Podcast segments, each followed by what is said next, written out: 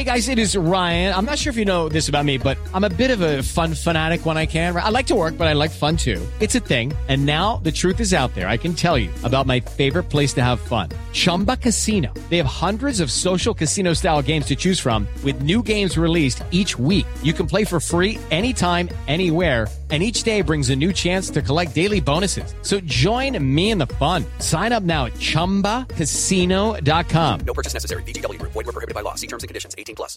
Step into the world of power, loyalty, and luck. I'm gonna make him an offer he can't refuse. With family, cannolis, and spins mean everything. Now, you wanna get mixed up in the family business. Introducing The Godfather at ChumbaCasino.com. Test your luck in the shadowy world of The Godfather slot. Someday, I will call upon you to do a service for me. Play The Godfather now at ChumbaCasino.com. Welcome to the family. No purchase necessary. VGW Group. Void where prohibited by law. 18 plus. Terms and conditions apply. Lucky Land Casino asking people what's the weirdest place you've gotten lucky? Lucky? In line at the deli, I guess? Aha, in my dentist's office. More than once, actually. Do I have to say? Yes, you do. In the car before my kids' PTA meeting. Really? Yes. Excuse me, what's the weirdest place you've gotten lucky? I never win and tell. Well, there you have it. You can get lucky anywhere playing at LuckyLandSlots.com. Play for free right now. Are you feeling lucky? No purchase necessary. Void where prohibited by law. 18 plus. Terms and conditions apply. See website for details. If you're off to the UK for a match, you can't guarantee a good result. But you can guarantee 0% commission on your sterling with An Post. Get it in cash or on the handy An Post money currency card. You don't even need to pre order. Just drop into your local post office and pick up your sterling today. Terms and conditions apply. An Post Money Currency Card is issued by PPS EUSA pursuant to license by MasterCard International. PPS EUSA is authorised by the National Bank of Belgium and is regulated by the Central Bank of Ireland for conduct of business rules.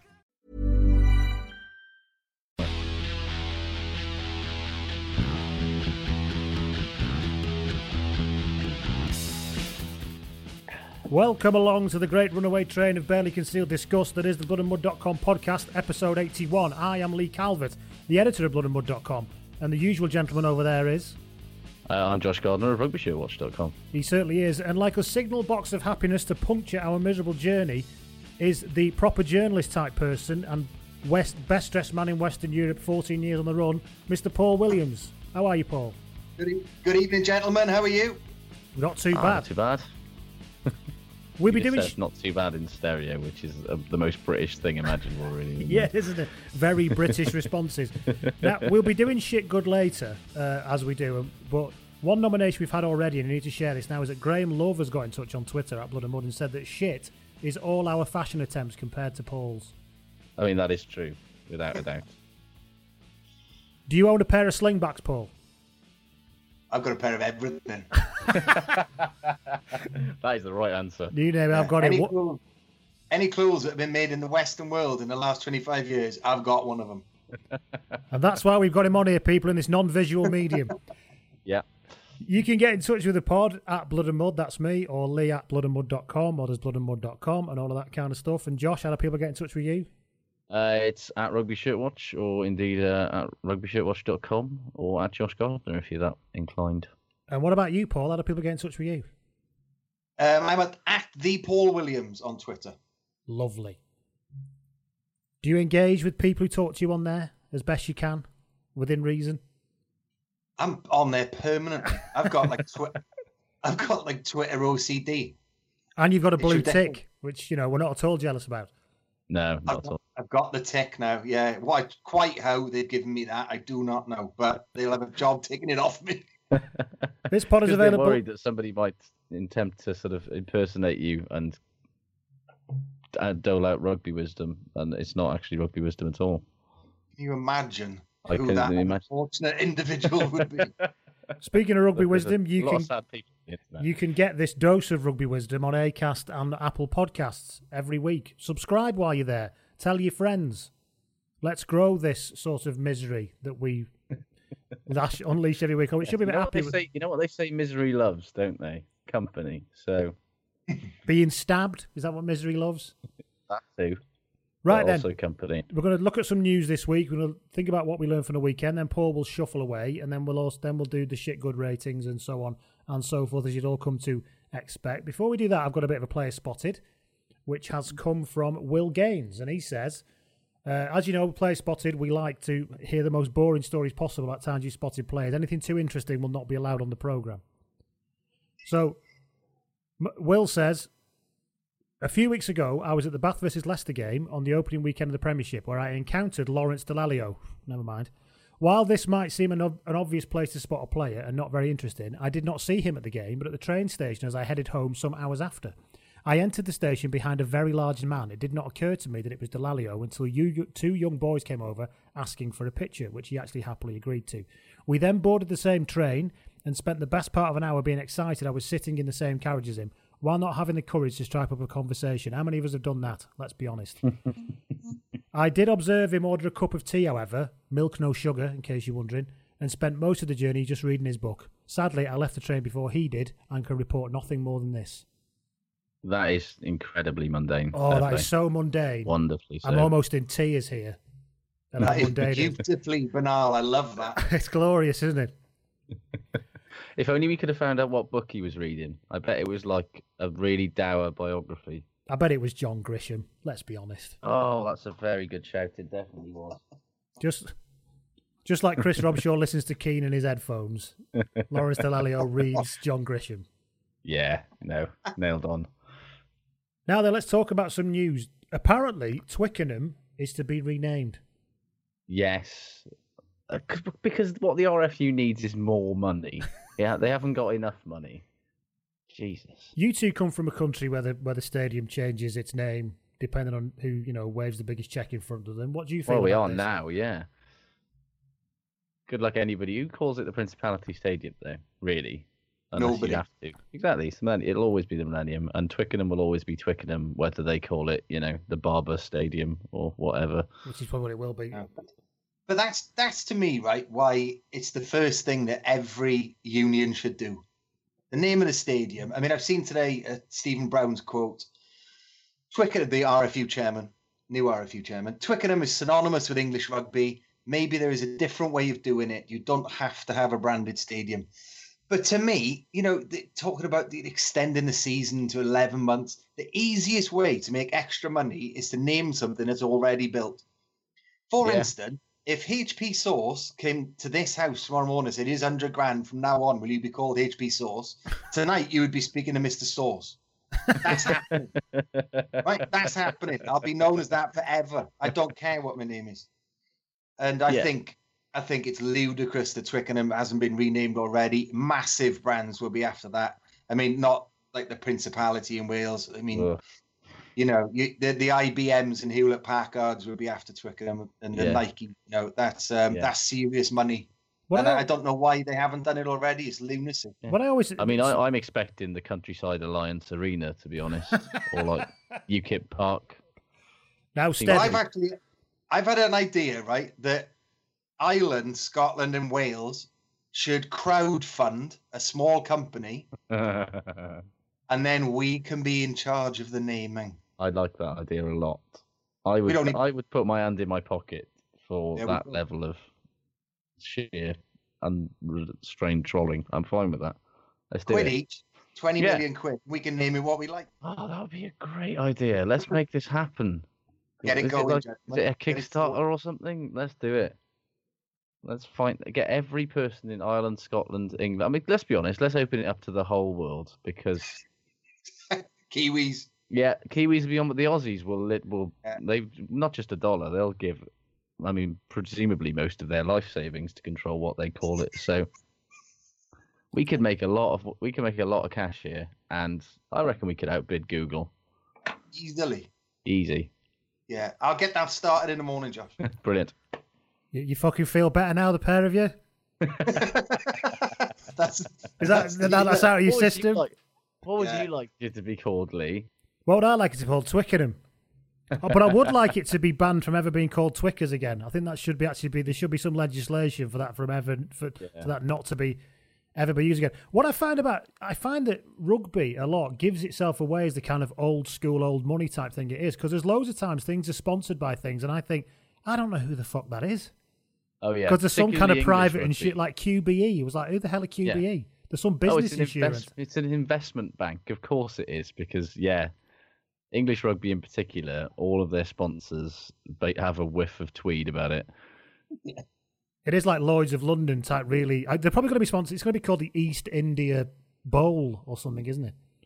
Yeah, well they'll be they're probably it's probably going to be one of their like current high finance then? partners like Investec or or CBRE Land E or Rover, Accenture, Yeah. people like that. But, but the, you know the other clever bit of money, particularly with the World Cup going to Japan, it might be a big Japanese firm. You might see a Yeah. you know, Japanese car sponsor come in. So it's um, yeah, but it's easy money, and I don't know why. Mitsubishi are already in in with England, aren't they? So yeah, I wouldn't rule that out. You never know. It is quite sad though, isn't it? But I know it's I know it's you know money makes the world go round. The reality of it, you can't turn down that amount of money, no matter who how No. much money you make. You know, but it's still it's still quite sad. One Eng- one of Eng- the RFU's uh, headline partners uh, is Old Mutual Wealth, and I mean that goes with Twickenham quite well That already. does go with Twickenham quite well. Isn't that what the, the, the winter the winter the The, November yeah, internationals The, are November called. internationals are, are Old Mutual Wealth. Yeah. So there you go. A couple of suggestions from Twitter. Ian from Twitter said we could call it the Mattessons Twickenham Turkey Ham Stadium. I'd like that. Yeah. That's good That's and low. good. yeah. Bernard, Miss- what's Bernard Matthews not interested in bidding as well? You know, Is that still a thing, Bernard Matthew- Matthews? almost certainly not. But Doesn't isn't the guy who's now implicated in this like saying that they killed a chicken last week when they killed it six months ago? Doesn't he own Bernard Matthews now? Probably. Allegedly. To digress. Turkey, Let's not comment Turkey on things. Twizzlers still exist, so surely. Fair Oh. No, they've been banned. Never mind. So As there you Alan go. Partridge said, the greatest perpetrator of uh, foul genocide the world's ever known. Bernard Matthews, beautiful. Remember those adverts? yeah. Bizarre. Yeah, they say we go off on tangents. And they say we go off on tangents. Right then, Yeah. while we're on animals, shall we talk about this lion thing with Scott Okay. Baldwin? the the the the extreme lengths that players will go to to not play for Steve Tandy this season is getting out of hand. I mean, just come on. I mean, the level of stupidity is is it's unfathomable, really. it's I just the video like it was stupid enough until I saw the video, and then it became even stupider somehow.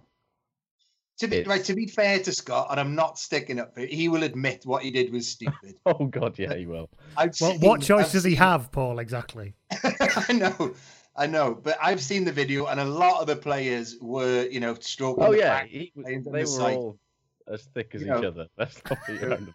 S- Scrum halves who rely on their hands 100% when they're stroking Simba. Yeah. It's unbelievable. But I- I'd like to see it kick off, you know, in the same way as the Ice Bucket Challenge.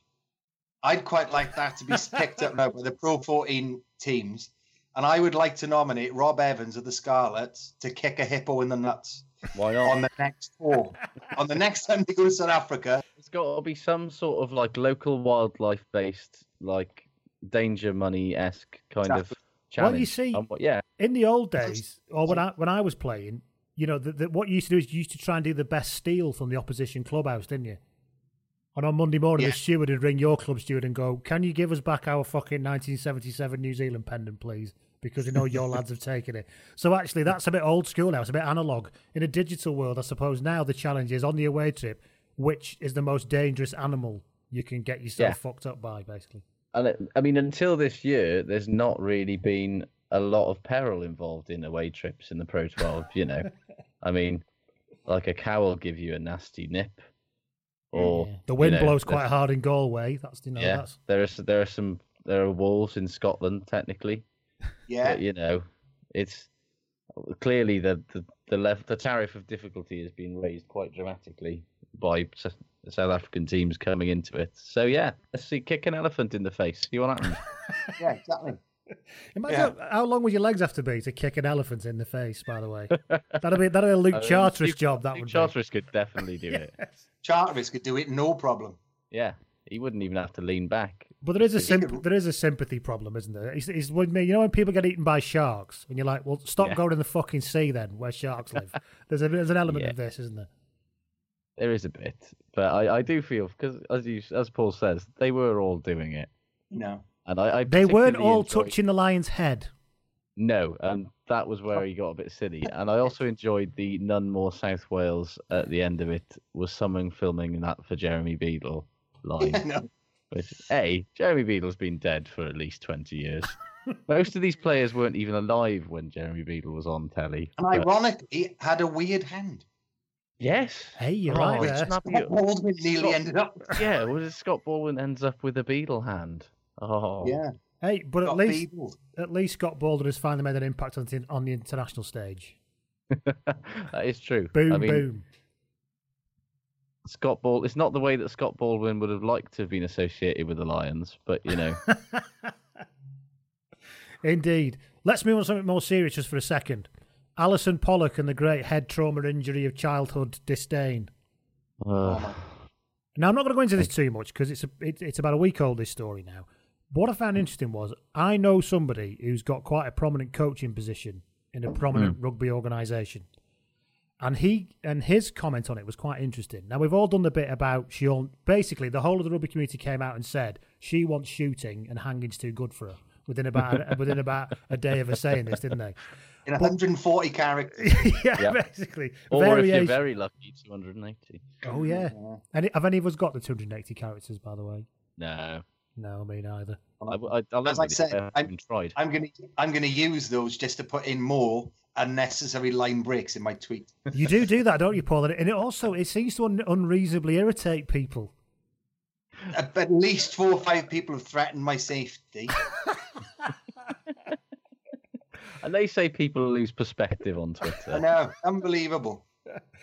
Anyway, my contact said if you read the comments of Professor of Professor Pollock, she doesn't actually want to ban rugby. She wants to ban compulsory contact, particularly in schools.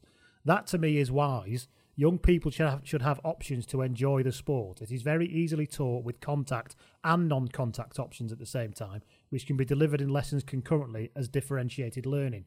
The headlines are hugely misleading. But the the headlines they, that she has done absolutely nothing to correct in any way, though. From the interviews that I saw her doing, she was quite happy to.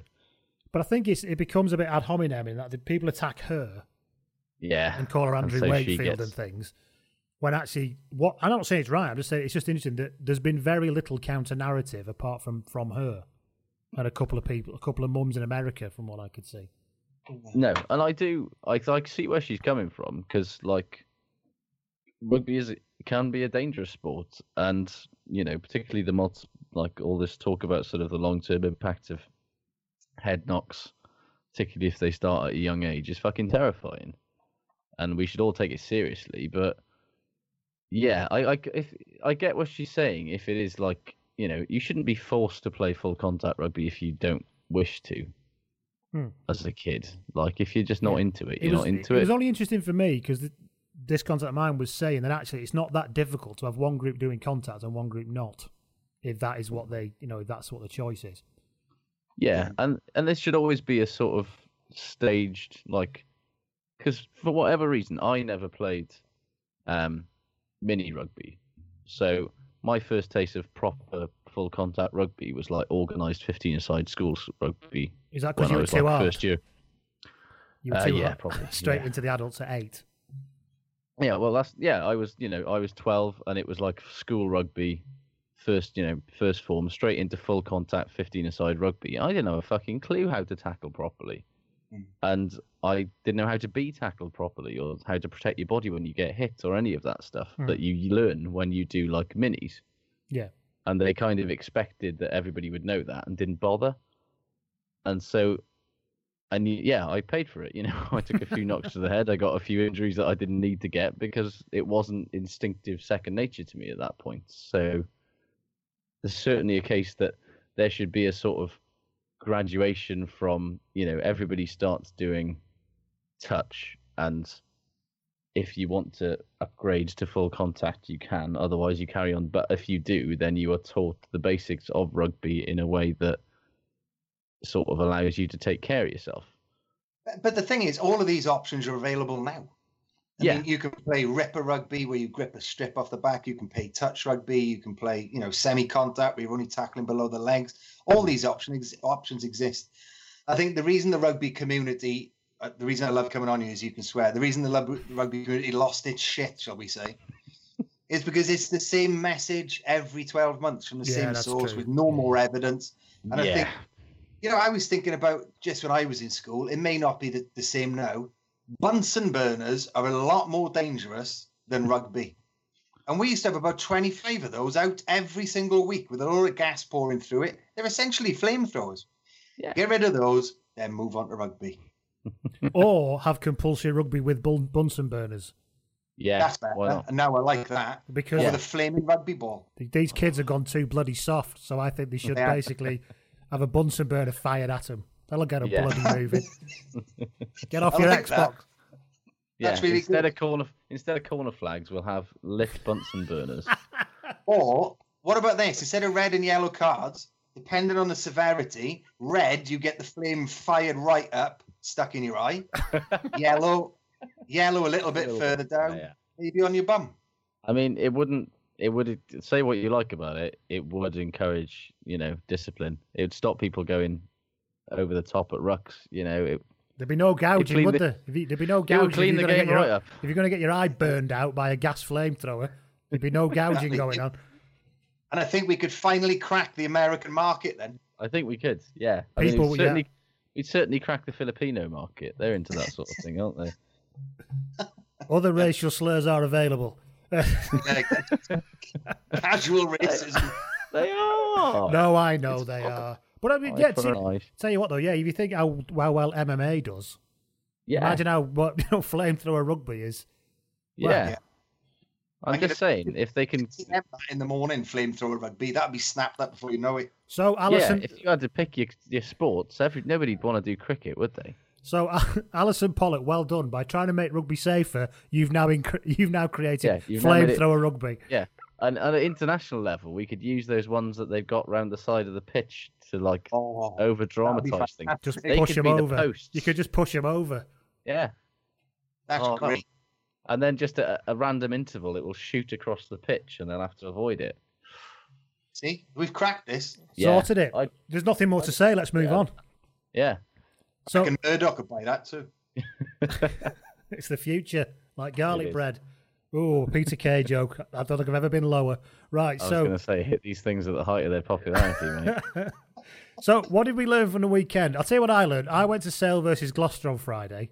Oh, I, I learned how I learned how Paul lives. I had a press pass and everything. I got a pie in the press room and everything. It was very exciting.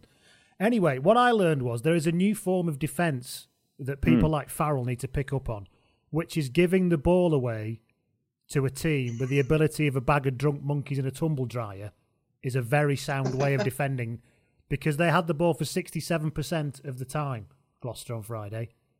And I am telling you, I have I cannot remember when I've seen a team that clueless with the ball. It they was were shambolic. It was just shoveling across the back line without any thought. they had they, they had a one man up pick and go within five meters of the ruck about three times, and then basically Sale were putting nobody in the ruck, and Gloucester had about four or five people on the floor by the end of all this. Then Gloucester went, "Oh, this is getting nowhere. Let's go out wide." Then they ended up throwing three interception tries or knocking the ball on. I mean, literally, it was actually a really nice day for rugby on fr- nice evening for rugby on Friday. And that pitch, as depressing as it is, it's a nice pitch. There's, and there was no wind, nothing, and the ball was bouncing off the chest and everything. It was incredible. But incredible. the key stats that I found, right? So Gloucester, like you said, it's 64% possession, 67% territory, made eight clean breaks, which is pretty good. 21 defenders beaten. They only had to make 85 tackles and they lost 57 10. So I It says a lot about the tackles that they weren't even bothering to try Yeah. to make, doesn't it? And I know you guys have got your shit good rating. Yeah. But that shit rating needs upgrading. Chicken shit was the worst shit I could think of. So from the Gower. And that stuff is disgusting. So yeah, I think that's chicken shit. Those guys. It was unbelievable. It was awful. Yeah, it was. But it's like this is the team that beat Exeter like three weeks ago. No. They are. They are not. They've What not Ackermann just, It's must peak be not Gloucester. panicking, but he must be thinking, because I don't even know how you can fix what went wrong because it wasn't as if it was just certain elements. I it know, was there's- everything. I There's said to nothing him, schematic there. It was just they the players turned did not bother turning. I did up actually ask him in the fr- afterwards of the press conference. I, I, I said, you know, you know, what do you do in training on Monday after that sort of thing? And he just gave a kind of platitudinous answer about trying hard and you know fixing what, what we can fix and kind of stuff. But he came, he came in. He said, "Ladies ladies and gentlemen, Johan Ackermann," and we, he, he came in and he had this. You know, he has that kind of strange smile, Johan Ackermann. He's always smiling, but his eyes it's were like his eyes killer, were yeah. haunted and wounded. It was really quite upsetting. Like a serial killer. Yeah. Yeah. like a serial killer who can see somebody better at killing than him Yeah. by a power of 10, basically. What else did what did you learn, Paul? Do you want to throw something in? Yeah, I learned a few actually. I mean, I, the, I thought what, the boxing Wallaby game. I thought that was fantastic on the weekend. It was I a know great there was. Game. I know there were some mistakes, but I that to me is the rugby that I want to pay and see. Mm. Um, and you know, I'm not really into the purist rugby. They can do one. As far as I'm concerned, I want. You know, I, th- I thought Sir Fontaine um, was that's the best game I've seen him play for the Boks. He was fantastic. He was very Yeah, And that- Corey, Corey on the wing, I thought he had a fantastic game as well. And I think what was interesting, 619 meters carried by the Boks. And that's a big number for them. You know, they're normally a sort of sub 500 meter team, all done in the forwards. And, to- you know, just to see Etzebeth offloading and carrying the way that he did, it was a fantastic game. And combined, they had 47 defenders beaten between the two of them. And that's an exceptional number at Test Rugby. Yeah, I thought that was fantastic. And, uh, It was I can't sign- decide if either of them are any good though. It's No, not- I know what you mean. But if you, I suppose, if you think of that game in a vacuum, where the All Hmm. Blacks don't exist, Yeah. then it was remarkable. It and was then a- you move on to the, the All Blacks. You know, they were a different level again on the weekend. I didn't, Yeah, I didn't even watch the All Blacks game. That's how little I cared about seeing them roll over somebody once again. Yeah, effortless. I mean, it was worth watching for McKenzie and Beauden Oh, Barrett. brilliant. Yeah. Oh God! I mean, Beauden Barrett, and it was it was really interesting when I was watching stuff on the weekend, knowing I was coming on here. And when you see Beauden Barrett and McKenzie, then they're not like Carlos Spencer, where they do really weird, unnecessary sort of Harlem Globetrotter stuff. You're thinking, what are you doing? All they do are the basics perfectly at speed. See, It's the Beauden Barrett's not, isn't it? yeah, not doing anything really unusual. It's just everything perfect at about 100 mile an hour, and you can't defend it. Yeah, it's not like sort of with the Carlos Spencer textbook mercurial fly off thing where they lit half the time his team doesn't know what he's going to do next. It's like they know exactly what he's going to do next, and, and Yeah. that's why they're always on his shoulder, or he's always on theirs. And I can't think. I mean, Jonathan Davies is pretty fast at outside half, but I can't think in the pro game of, the, of, a, of a faster 10. No, he's ridiculously rapid. It's I mean, it's really weird because even when he make, you know, normally you see an outside half, they'll make the half break and then pop it to the full back or wherever's on his shoulder. Mm, But that guy can finish sort of 40 meter tries from his own line break. It's incredible. yeah, he doesn't have to wait for the guy with the No. gas to sort of come up on his shoulder He also- and power away. He just has that second level speed, doesn't he? He also but go- he can't goal kick. he goes more So often. all, you know, and they've, he's got he's got his cross there. He tends to from the pace thing. I think his pace gets noticeable because he goes more often. Mm. That's the other thing. I do think he's willing to go more often. I mean, he is quicker than everybody else, but it's more noticeable because how often he goes. I think. Yeah, no, indeed. What else did we learn, Josh? Uh, I learned that something's not right at Wasps. Like that attacking game this se- like remember how good they were last year, and I know they've got injuries, but like their attacking game against Bath on Sunday was just aimless, and they were just trying to sort of constantly go wide when there was nothing on, and they weren't doing anything to suck defenders in or keep them honest. It's really weird. They've just totally regressed. I And think the it's big problem there is no Cipriani. I think I that's, think that's definitely part of it. But like they they were, play, they were still playing well with Gopperth at twelve at ten last year, and this year they just. I wonder if just losing both Cipriani and obviously them not having Kurtley Beale anymore. It's like they haven't got somebody at twelve to like properly orchestrate things. But no, and they their forwards look terrible, and Yeah. yeah, it's weird. And then conversely, I was really impressed by Leicester Yeah, because they've got you look you look at that 9, 10, 12 axis they've got now with Youngs, Ford, and Toomua. You know, you're Yeah. talking about Kurtley Beale. Toomua is Kurtley Beale and then some because I mean he can he can put in some big Big tackles as well. well, yeah. He's Well- got the lot. I've been really impressed with him and the Leicester backline as a whole. Really, you know, I know um, on the wings. You know, Johnny May maybe not everyone's cup of tea as an international wing, but I think as a club winger, oh, he's club level, he's fantastic. fantastic. Yeah, Really good player, yeah. And Malouf's playing very well on the other wing. I do think I tipped Leicester to do quite well last year because I thought I think I st- said last year that, that Toomua is a ridiculously good signing. Then of course he got injured, didn't he? I suppose we never saw Toomua. This year we're seeing what Toomua can do with George Ford as well. Some of their interplay on Saturday was lovely. And um, Yeah. and Johnny May, uh, Alvaro on Twitter got in touch, and it was a very good point. He said it's amazing how decent he looks when the people inside him run straight Mm. so he can just do what he because he you know he has got gas and he can finish. You got to give him that. yeah. he's not if very you just good at give creating him that one-on-one on the yeah. outside, he'll be fine. But the Premiership in general, like over the first five weeks, it's about as inconsistent and un- as sort of uneven as I can probably remember it being. Like one week, a team like Exeter or Quins or Saints or Sarries look absolutely incredible. The next, they just look a bit out of sorts or a bit disinterested and sloppy. It's like it genuinely feels this. I I couldn't tell you who the sort of pace setting form team is in the Premiership. Like I was, there's nobody that's sort of putting their hand up from the off and saying we're just gonna shit this one. Like mm. even Sarries, you know, they've won. You know, they look good. Don't get me wrong, but they've not really looked as good as they usually look.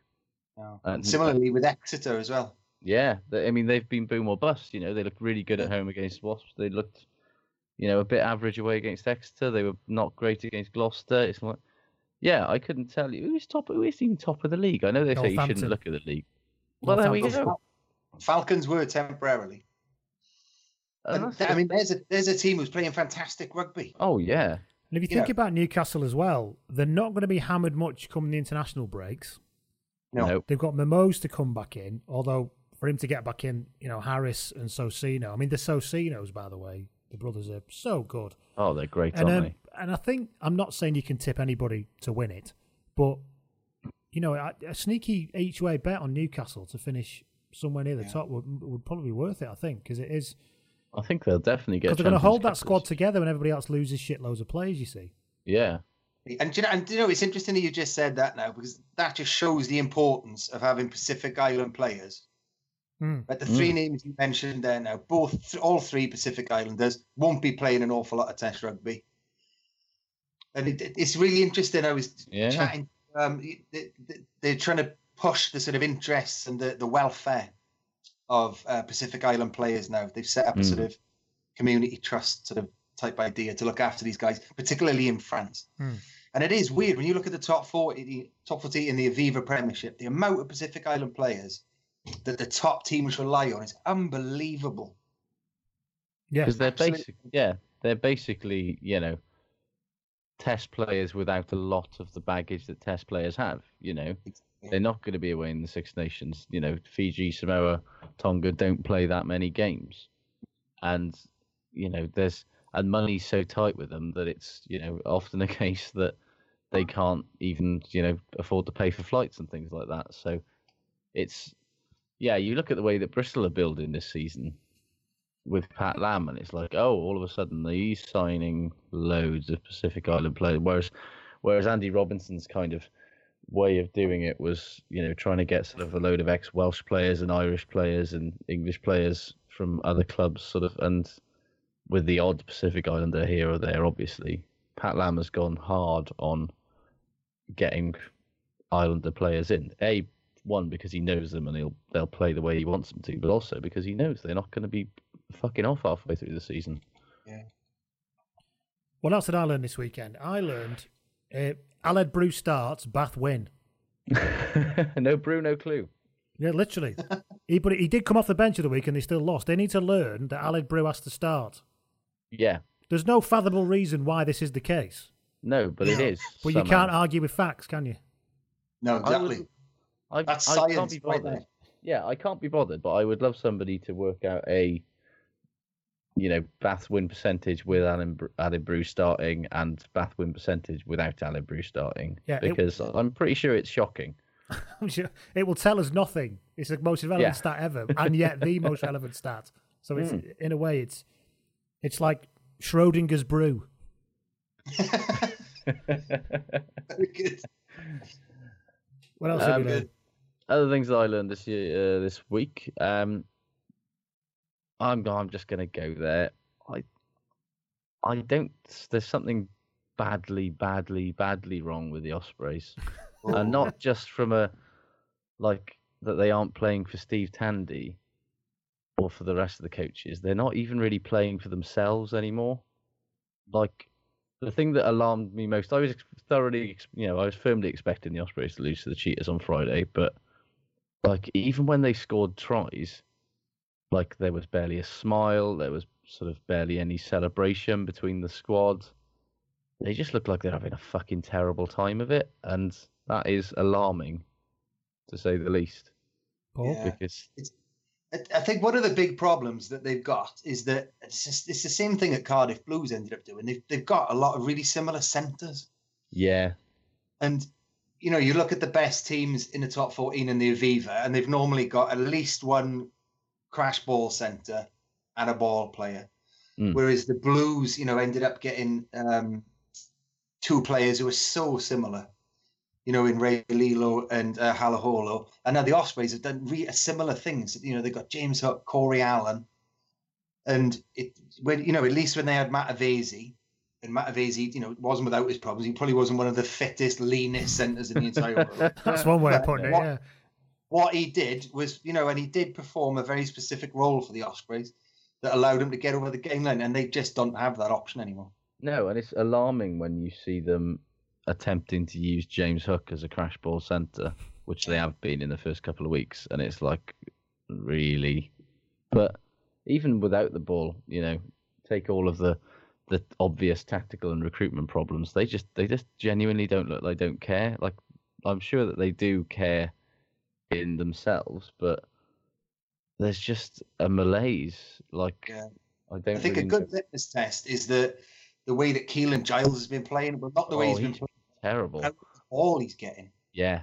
I mean, la- the end of last season, when everyone was impressed with Keelan Giles and he got selected for the Welsh tour, he was touching the ball an awful lot. Whereas Mm. now, and you'd think with you know they they're distributing centres at the Ospreys, you'd think he'd get the ball less, but of course, it isn't working out that way because the ball's just getting tangled up in midfield because they, they aren't getting over the game line. So it is, it's a bit of a tricky situation, really. I don't know how they can solve it because you know, even you know Owen Watkins, is a strong player and a big ball carrier, as is Ben John. No, but they're not exactly um, Jamie Roberts. Not that I'm saying you need Jamie Roberts because you know that's a lim- that's a limited way of playing in another way. But they need somebody to get over the game line. Where's Ashley No. Beck? Uh, Injured. He was injured. He Is is, he? but he was at the um, Champions Cup launch today, so I assume he's got to be close to being fit, and he will help. But as you say, they, in many ways, the Blues and the Ospreys could do with swapping a couple of their centres around between them because they've got they could do with a little bit of Polynesian flair. Yeah. because at the moment they've sort of got a lot of very one-paced, sort of quite predictable, particularly 13s. Like Ashley Beck's a class player. I fucking adore him, but he need, can't stay fit. Corey Allen is Corey Allen. Ben John is Ben John. I think I had the Kieron Fonotia. I thought was going to be very good. He's not really. He's not really done anything since he turned up, and it's you know it's a lot of this is recruitment, but Yeah. They're know, not they just- playing the game. You know, if you're going to pick, if you're going to buy Southern Hemisphere players like Kieron Fonotia, you Yeah. need to play rugby that he wants to play. It's Yeah. the same as Halaholo and Rey Lee-Lo. Mm. It was pointless asking those two to crash the ball up the middle. They've never played rugby like that. Yeah, You know, you look at the difference when they not what they do. When Yeah. the Blues were at their best last season, it was when they basically took any of the blinkers off Halaholo and Lee-Lo and just said, "Go and be Polynesian boys and do what you do best," and they were cutting teams to bits. But it's the defense that alarms me. The Ospreys they don't seem to care about that either, and that's like never happened. It's like it's it's just top to bottom. I don't know what the solution is because I don't even think the stacking t- like sacking Tandy is going to solve all the problems because there the, there are too many players that don't fit together. There, the recruitment doesn't seem to make a lot of sense. Yeah, and the biggest problem is obviously money. You know, we're always talking about recruitment, but these guys can only buy what they can afford.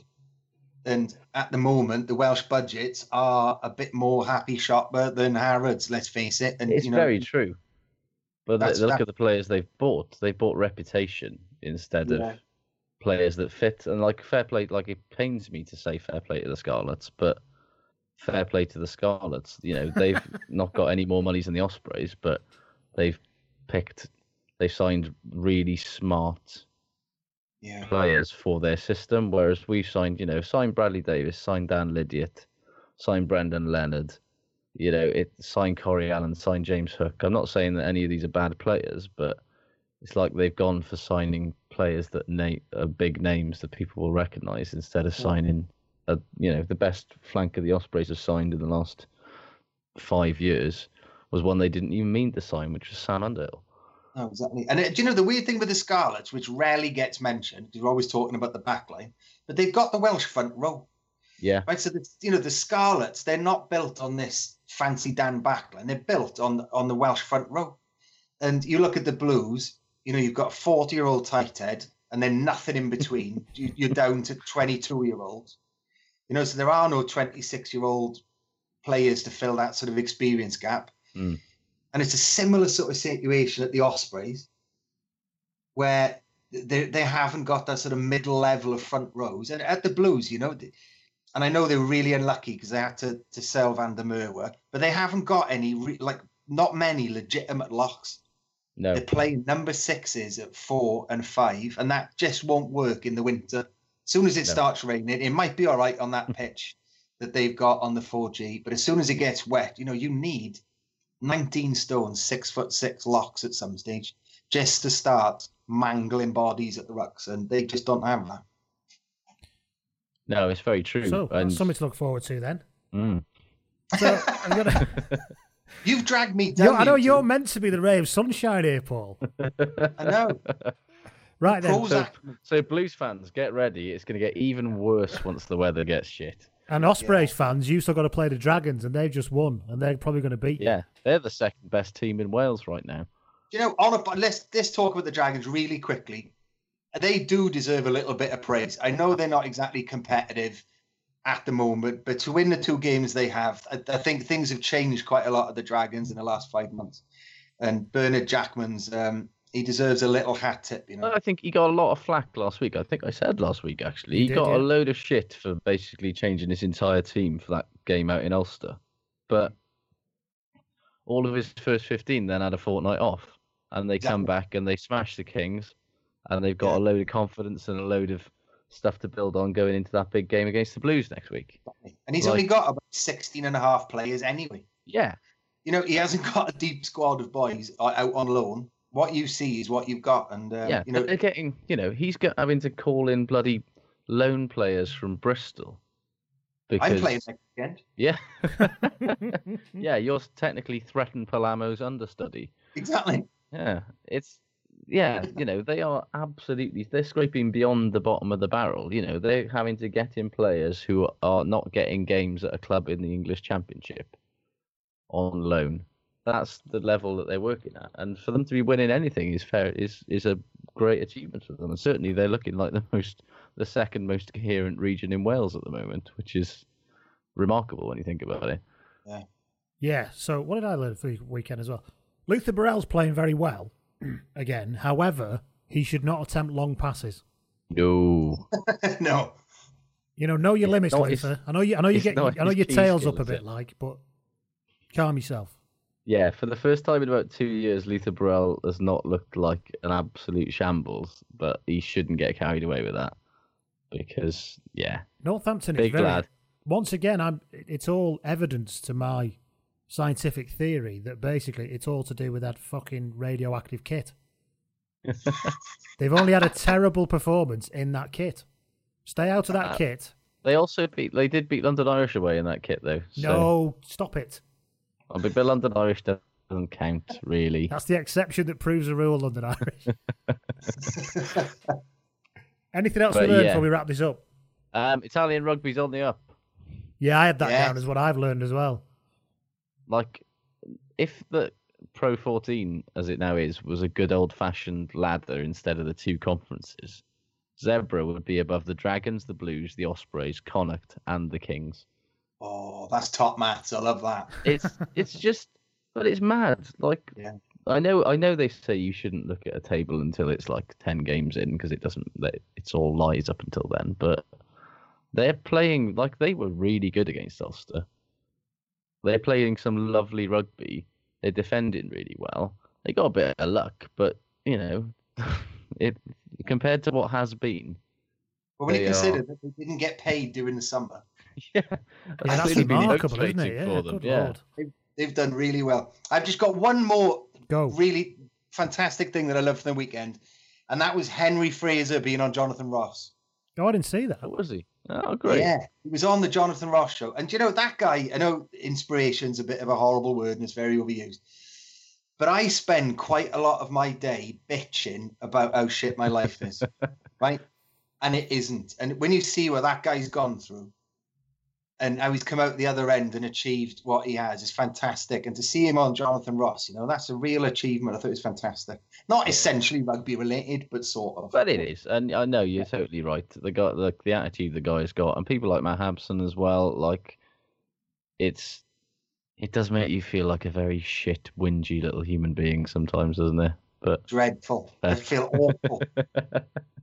Are they as inspirational as Aled Brew at Bath, though?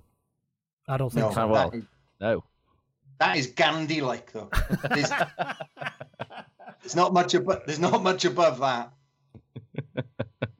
Aled Gandhi Brew. And on that note, There we'll we leave what you what we learned for the weekend. What Oh, we yes. learned mostly is that Aled Brew's like Gandhi. Thank you, Paul. If you're off to the UK for a match, you can't guarantee a good result.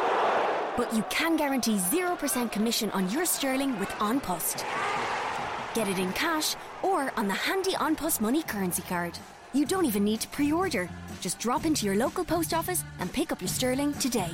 Terms and conditions apply. An Post Money Currency Card is issued by PPS EUSA pursuant to license by MasterCard International. PPS EUSA is authorised by the National Bank of Belgium and is regulated by the Central Bank of Ireland for conduct of business rules.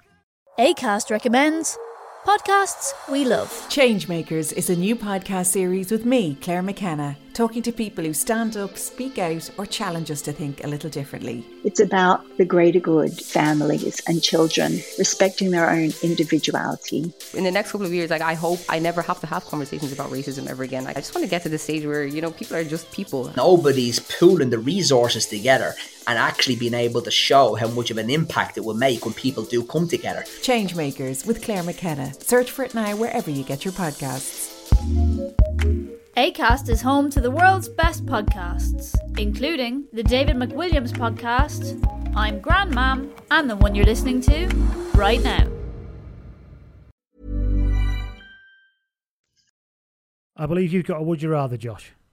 I have indeed. Uh, would you rather? I should really Paul should still be here for this because it's about style. Would you rather swap haircuts with Logovi'i Mulipola forever, or purchase a season ticket for Sean Holley's latest run of after dinner sing song engagements? Um, and the thing is, the fact that I purchased a ticket means I wouldn't necessarily have to go, but I would have to wear the, I would have to wear the hair. I mean, I would I would stress that if you bought the tickets, you got to go. You got to attend every single one. Oh right, okay. I still, I still think I'd probably go for that one because I couldn't deal with the hair, and I look really, really bad in hats, so I couldn't even cover the hair up. There's no hat that can contain that. No, there isn't anyway, either. But even so, even if I did, it would be an absolute joke of a thing. So I could maybe sneak some headphones into Holley and just put something else on without anybody telling me. Yeah, maybe. I, I mean, thought I thought of Sean Holley today because Nick Knowles has got an album out, hasn't he? Yes, I assume that Of Sean. DIY what I enjoyed man. particularly about that Nick Knowles thing was the revelation that he had um, hung out with Biffy Clyro after the NME Awards and and sat in a hotel on a hotel in the rooftop bar, just playing songs until four o'clock in the morning. With Biffy Clyro. Which tells me one thing, and that is that Nick Knowles must smoke a lot of dope. Because well, a friend of mine, a friend of mine, a friend of I've mine's no proof of that, by the way, for legal reasons. But a friend of mine, four o'clock in the morning, Biffy Clyro Hotel acoustic sing song. Friend of mine's brother is a plasterer, and he's done DIY SOS with Nick Oh, Knowles. really? And he said the la- you know Nick can put away a few pints Yes, and stay up was- quite late. Yeah, when I was at uni in Cardiff, I think he was doing some thing like he was like it was cooking in prison type level thing, something to do with Cardiff prison. but he was in um, a pub in Cardiff, uh, around the corner, corner from. Anyway. uh, that's what the say they stayed in pretty much every day when we went there. So uh, Enough of yeah. the massive-headed housewife's favourite Nick Knowles. yes, And I don't mean that as in he's got an ego. I mean he's literally got a massive head. he is a big old head. Uh, shit, good. Before that, can I tell you something?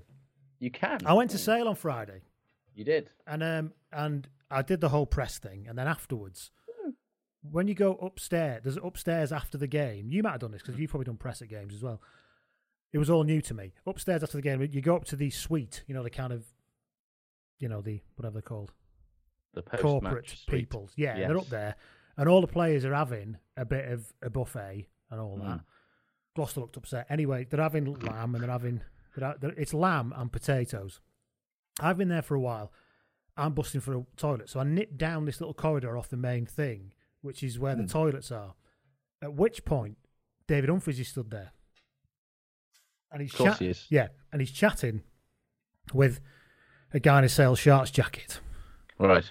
And he's saying, and this is what he's saying. He's saying, he's saying, "There's no fish fingers on that buffet." He says. He says. He said, Yeah. Johan's desperate for fish fingers. It's all he eat. We had we made a terrible, terrible mistake when he first moved to Gloucester because the Asda delivery came and it was all normal food and all he wanted was fish fingers. And we've lost 57-10 and there's no fish fingers there. And he's going to come up here and he's going to go absolutely fucking mad with me. So you need to fucking get us some fish fingers. And this this sale fella's looking at me. He said, he said, well, we, I'm, I'm sorry, mate. We've had, we've had no order for any fish fingers. And and are you not really hot in that sleeping bag? And he said, You never mind my coat. You need to sort these fish fingers out. At which point, Johan comes round the corner, doesn't he? Oh fuck. Well, yeah. And Johan, Johan says, Humphreys, there are no fish fingers on. No, the accent right. There's no fish fingers on that buffet. It's just lamb and potato t- potatoes, and I want fish fingers on the buffet. He said, "Look, Johan, I'm trying to sort it out. You can't blame me. We're meant to tell people what's going on. Seriously." And Johan says, "And anyway, I can't understand why you lag like an immersion tank, David." And he says, "Never mind my coat. You need to sort out the fish fingers." So this is going on, and then through this sort of like entrance bit, Steve Diamond turns up from this like staff thing, and he says, "All right, lads, how's it going? What the fuck are you doing hanging around in this fucking corridor like this, like?" And he says, and he says, "There's no fish fingers on the buffet." He says, "What fuck's that got to do with me?" And David says, "It's got a lot to do with you, Steve. This is your club, and we've been told that these fish fingers were going to get sorted out." He said, "Well, all right, we'll sort it out, won't we? What the fucking hell's your problem? And by the way, why are you wrapped in a duvet with your fucking head sticking out the top?" And at which point David goes, like, I've had enough of this now. I'm going back to the coach. I'm not sorting this out anymore. At which point then, Ruan sticks his head around the corner and he says, and he says, Dad, are you aware there's no, I'm still doing the Irish accent. I've lost it. Yeah, yeah. Lost it.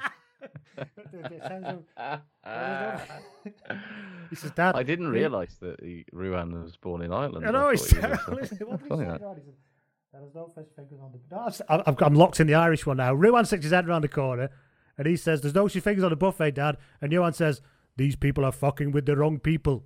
At which point I had to go in the toilet. I was too bursting then. But I did Yeah. hear him punching a door off its hinges. Wow. So there you Well, go. I- a bugger for fish This- fingers. This thing, it, it does go to show the sort of access that you get in these post-match things. It is so, you true know, because I would never have known. And obviously, Johan was in a foul mood No. anyway. Obviously, I mean, I, I also enjoyed how uh, Steve Diamond has essentially become Liam Gallagher in your retelling of it. well, that's what he talks like, isn't it? I suppose so. Yeah. anyway, let's do the shut good ratings. Yes. Should we start with Shitwatch? Because Oh yeah, I forgot all about that. Yeah, let's do that. You can Yeah, do that because you've 16 remembered and I haven't. 16 days for Connacht now. Lost to Scarlets. They actually played very well, um, but the Scarlets are better than them and were at home, so they lost.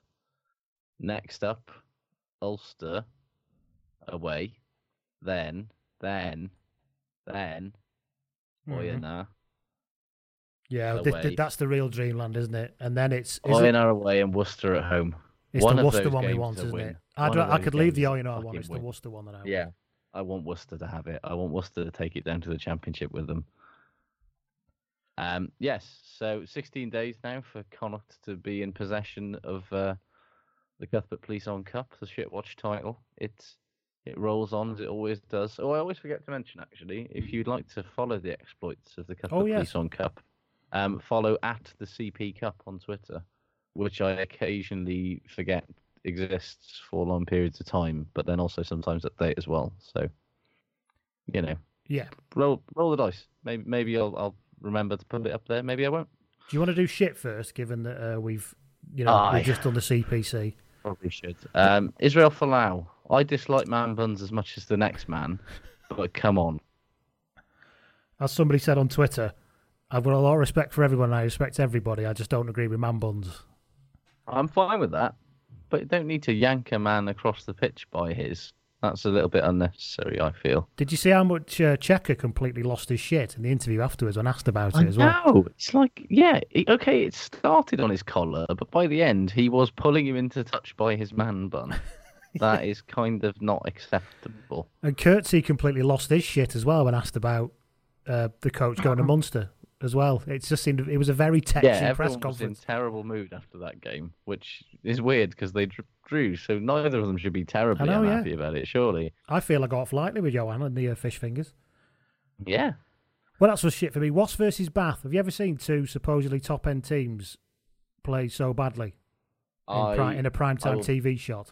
Tell you the God's honest truth.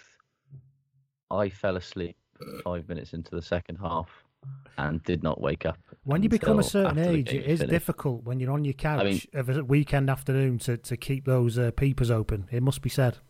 Yeah, I mean, I sort of laid down. I, I'll, I'll be honest with you. I was on a stag do in Birmingham the night before, and I hadn't had a lot of sleep. But, however, even so, I don't usually fall asleep when I'm watching rugby, because even a shit game sort of engages me to some level. But it was just terrible. All the tries were rubbish, or were sort of not really. They didn't. There wasn't any great craft about it. It was just like, uh, Yeah. it was an it was one of the most meh games of all meh. And speaking But of won, so yeah, fair play well, there you go. Speaking speaking of Wasps, Rob Jones got in touch on Twitter at Blood and Mud, and he said Lawrence Dallaglio on BT Sport was shit. Obviously, Oh god, he did. While I was awake, he annoyed me profoundly.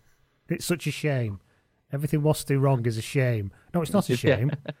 That's an infring. That's called an infringement, is what that's called. Yeah. Lawrence. It's exactly the same when he's on ITV doing England coverage. Everything. Uh, if England concede a penalty, it's a shame. If England fucks Yeah. something up, it's a shame. Very, very irritating. It's it is profoundly ir- like he's just not capable of seeing. Like I get it, you know, but if you're not capable of at least pretending that you're being fair and balanced, just don't do it. Just don't be like. I don't need to watch a load of cheerleaders. Like save that for the be an analyst. Like be a man in the studio afterwards. Then you can be as biased as you want. Yeah. But while the game's actually going on, ugh. Um, other shits for me. Billy Twelvetrees, stop throwing it to the other team, Billy. Honest to God, it was. I was up close to it, and I mean, three interception passes, but really, he was just. Honestly, they were just. They looked like they were gutted. I mean, lit, I don't, and I don't mean upset. Like they've Yeah. been gutted of all sense and heart and pride. it was awful, which is a horrible thing to say because I'm sure they were trying. Yeah, but it but was really bad. it. It was really bad.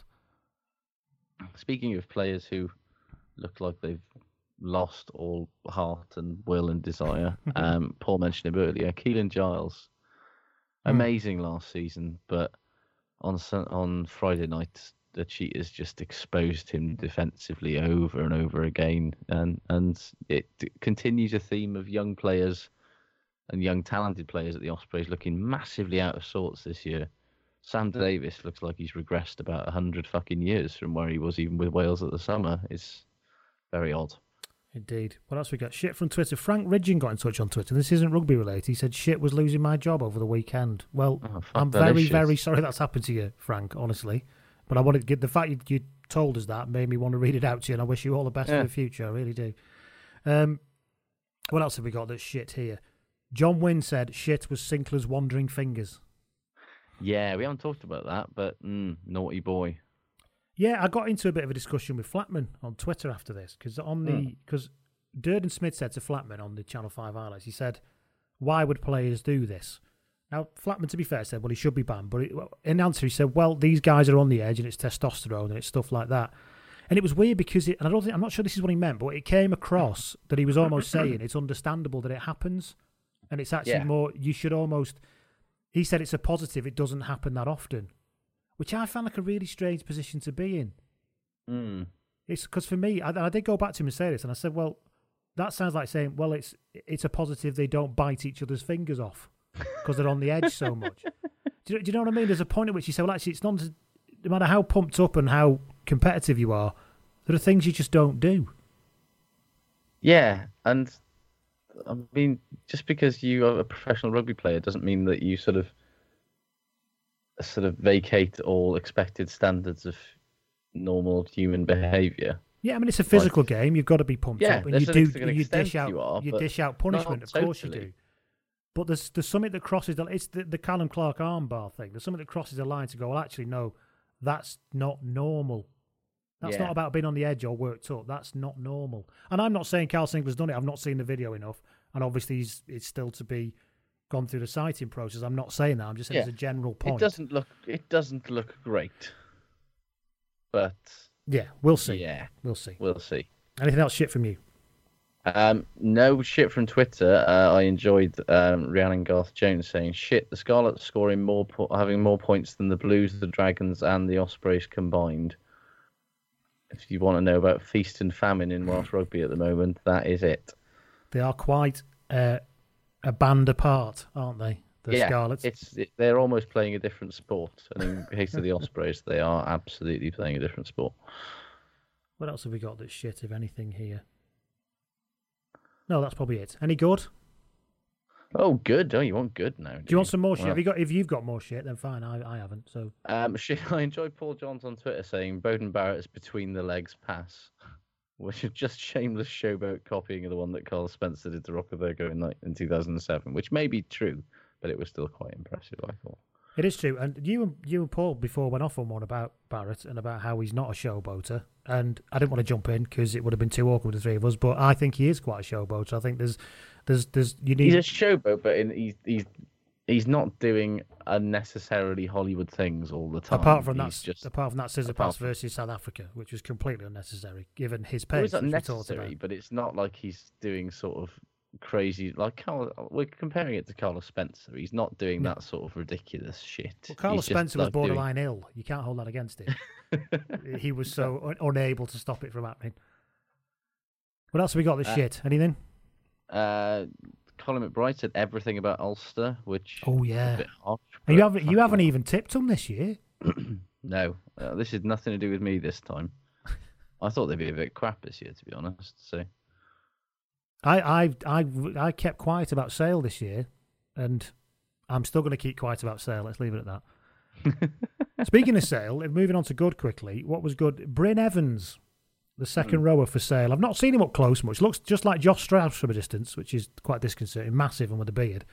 yes, Uh, obviously, with a name like Bryn Evans, you think Gatland's Law will be coming, but he's a Kiwi. And um, but their line out. Remember, what a sh- remember how when it was so bad the other week that Steve Diamond threatened to take his hooker off live on television. Yes, When he went that was the- funny. Yeah, well, this they destroyed the Gloucester line out this week, and everything about Bryn Evans looked very, very impressive to me, including Mm. he was out wide, he was uh, joining, he was linking play up, and everything. Really, really good. Do you think so, you think Sale are going to be good this year then? I think, uh, funnily enough, I, said to him because the defence looked pretty good, Mm. and I did say to Diamond afterwards, I said your line speed looked pretty good. Um, is that because your defence is doing very well, or because let's be honest, what you were playing against wasn't testing you that much? And he said it was a bit of both, but he made the very big point himself. He said, "Look, you know, let's be honest, we've got a problem with playing away. We have an away venue problem. and he said, and we can't solve that unless we can get the defence working better. And they've got they've got this Romanian prop Taurus, he's called, and he said, I think Diamond said he said he said last week literally, he said he didn't know what he was doing. He said he literally didn't know what he was doing. So basically, I bollock Forshaw, I bollock Mike Forshaw, and he came in and this week he knows where to stand, and that means we can get the line speed going. So I'm not sure I've answered the question there, but I think from speaking to him, what he was saying is, if you look at the actual playing staff, you got MacGinty, Faf de Klerk, by the way, up close, Oof. tiny as well, like five foot three, little Oh, tiny really? person. Yeah, um, he's probably a bit taller than that, but he's a very small person. What you notice about him when you see him live, he can move backwards and sideways the same speed he moves forwards. Do you know that kind of top class Yeah. scrum half thing where he's in every direction he moves like lightning? Yeah. Um, and I think he'll add something to the game. MacGinty seems to be playing a world better than he did last year. God, he's actually playing now, isn't he? He's not having Yeah, to sort of. Josh Strauss Pretend. carried the ball really well. Uh, Brent Evans plays pretty well. That Barney McGuigan looks a handful. Who they found in Namibia somewhere, I believe, but he's Scottish. Barry Oh, McGuigan. Byron McGuigan, Okay. the winger with a beard. But no, anyway, yeah, I think I from what I saw, and again, again, it wasn't a great test, and they've still got the away problem. But in terms Mm. of a kernel of something that could be good, I think they've got it. Yeah, Fair play. Well, we shall see. we shall see. What have you got as good? Um, good. Uh, Dan Birdle on Twitter said, uh, "Good is Glasgow's 100% start to the season," which we haven't spoken about Glasgow much, just because No. they've quietly gone about the business of being. You know why? excellent. It's because we don't tend to look at things that are that are just gently competent. Yeah, We tend to look at extremely good or very bad that we can laugh at. Yeah, Glasgow have been utterly undramatic in their excellence this season. Um, Which just stinks of Dave Rennie, doesn't it? Yeah, and they they played very well uh, again on the weekend, and Peter Horne was really good actually. Like they've got two very good tens now, which has got to be a benefit to them. Mm. They're just, yeah, they they could well win the league again, or they could not. But so yeah, I'm not this now. They can't say that I'm accusing of cursing them That's by true. saying it That could go one, it could go one way, it could go the other. Um, good from actual me. Yeah. Um, Steff Evans, Yeah, somebody else on Twitter mentioned that as well. fucking good mind. He can't stop scoring. He can't stop assisting tries either, which is always a very encouraging thing for a winger. I think he's assisted more tries than anyone else in the Pro 14 this season. Michael Uh, Welsh boy Mick also said on Twitter that he was uh, extremely good. The boy is magic, is what uh, Michael said. He is. He should 100% be. Like, George North is starting to look like he's getting back to his old self a little bit. Wonderful leg drive try. Did you see that at the weekend from Oh, George North? yeah. you dead or alive, you lot are coming with me. yeah. One thing George North has never lacked is power. Not in the lower regions of his uh, No. body either. Once those things start going. Um, but yeah, I I think Steff Evans should be starting for Wales in the autumn. Um, whether he will or not remains to be seen. But um, speaking of players actually who were, went to Northampton for their careers to die, but now play seem to have recovered a little bit. JJ Hanrahan was really fucking good for Munster on the weekend. Yeah, yeah. Well, he got the tries. Like it was not something I'd have said for the last two years, but he looked very good at twelve. He looked rapid, and I don't really understand where that came from. What else have I got that's good? Mark Lambert's carrying the prop for Harlequins. I don't know if you saw him. Mm. Carries very, very, very, very well. That's all I've got to say about that. Yeah, what more do you need to say about that, really? Um, good for me, Super Gavin Henson. Yes. Uh, it's it's no coincidence that the Dragons have looked bloody good when he's been at ten. If if they can keep him fit this year, which has always been the this problem with Gav really since 2008 ish, um, he's still probably the best like a passing ten in Wales. Some of the like some of the lovely little fat passes and offloads that he was putting in for Oh, the Dragons on He's never lacked for class, has he? sumptuous. No, he is class. still an incredibly classy player. But I was chatting to somebody the other day who's a, a huge Henson fan, a guy locally around here. He said, "Do you think do you think you'll be involved in Wales again?" I said, "No." He's, and he said, "Well, I don't think Gatland likes him." I said, "Well, you've just answered your question." Then he said, "Yeah, but when Gatland goes, I think he'll be straight back in there." It's like Gatland's got like two years left on his contract. Gatlin will be gone in 2019. Gavin Henson will be 37 years old by that point. so he's so whatever you want. He's not going to pick a thirty-seven. Whoever comes in, he's not going to pick a thirty-seven-year-old It's outside not half. exactly. It's not building for the future, is it? No, not really. But it's a wonderful idea that he might be called again. But of course, he won't be. No, I mean, part of me would love him to get a little nod in the autumn, just to, uh, Yeah. just for old times' Just to sake, box you know. off. Just to box it How off. many now. caps has Gav got? How many caps has Gav got? I imagine he's in the 40s, and I would like him just to get 50. He has because- got thirty-three caps. Has he only got 33 caps? He has. Fuck me. So yeah, there's no chance of getting near 50. 33 caps. Well, no. Stopped But playing in that's- 2011. That was his last cap. That's fucking depressing, that isn't it? I remember that game. It's the World Cup warm up against uh, England where he broke his arm. Yeah, he has been. He, he has had a bad at five years, hasn't he? Well, one he's moved around, but also he's he's been in and out with injuries, hasn't he? No, he's, to- he's uh, top scorer in the Pro 12 so far this season. Is he? Yes. I mean, I know it's only five games in, but There is an element of fuck it, I'll do it myself. Oh, about Dra- Dragons so. with him, and that's I suppose a worry for him and for Dragons really. But uh, but if he's doing it well, then you know. yeah, no, but it's great to see him. And actually, there is something. Games rugby needs Gavin Henson, like rugby needs Yes. Danny Cipriani. You know, Yeah, it needs like lunatics, doesn't it? Really? And just ends, you know, characters. If you don't have Yeah. characters and whatever, you can't have. Well, they'll just be full of people who aren't characters, won't they? Yeah, and and uh, I will always love him, regardless of Well, of course. his many indiscretions. But it's uh, yeah, no, I think he. It's it's it's a shame, really. I think when you look back, I said this when the week you were off and Mike Bubbins was on. I, you know, that he just seemed badly handled. I think maybe if you'd have given a bit more responsibility earlier, it might have changed or something. Or maybe he'd have always been sucked up into that culture. He got sucked in, up into. Who knows? But Possibly. it seems a missed opportunity to me in many ways. His career. No, his um, uh, his thing is is is going to be one of the great tragedies of our age, in terms of rugby. Is unfulfilled potential. Is uh, Yeah, I mean, he did okay, but it he- could have been he- so much better. Wales haven't won a Grand Slam since without him in the side. Well, right then. Anything else? Yes. Um, one more thing, which just, uh, which I'll level with you. I'm just putting in because uh, it amused me. Um, again off Twitter, which I'm, oh, for God's sake, I'm scrolling down to it now. Um, is where has that gone? This is incredibly Dynamite listening, this shit. is. Here we go. Robbie Owen, uh, Squidgy Goat on Twitter right, yeah. said, "Good. The Ospreys were simply losing a rugby match this week rather than putting on performance art that caused me de- uh, depression and existential dread." Yes, and I'm right there with you. And somebody also said, "Why the fuck did this game kick off at four o'clock in the afternoon?" Which, again, I am right there with you. yeah, because it's the same Friday time zone, afternoon. isn't it? It's not like it's. Yeah, and even if they're an hour behind, that still means they kicked off at five o'clock on a Friday afternoon. Kick it off at seven. What's wrong with that? No wonder that South African economy's in the toilets. They're all knocking off work to watch bloody rugby Yeah, at five exactly. o'clock on a Friday. Well, they fucking weren't. Do you see the crowd? Oh, I know, yeah.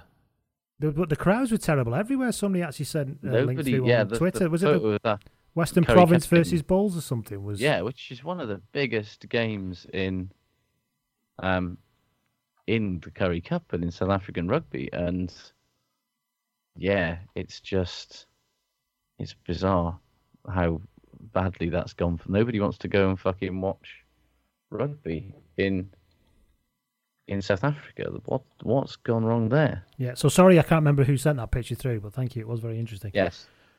And on that note, is there anything else? No, I think that's that's pretty much me done. All right, me too. Thank you, everybody, and we'll speak to you all next week. Bye bye. Take care everybody.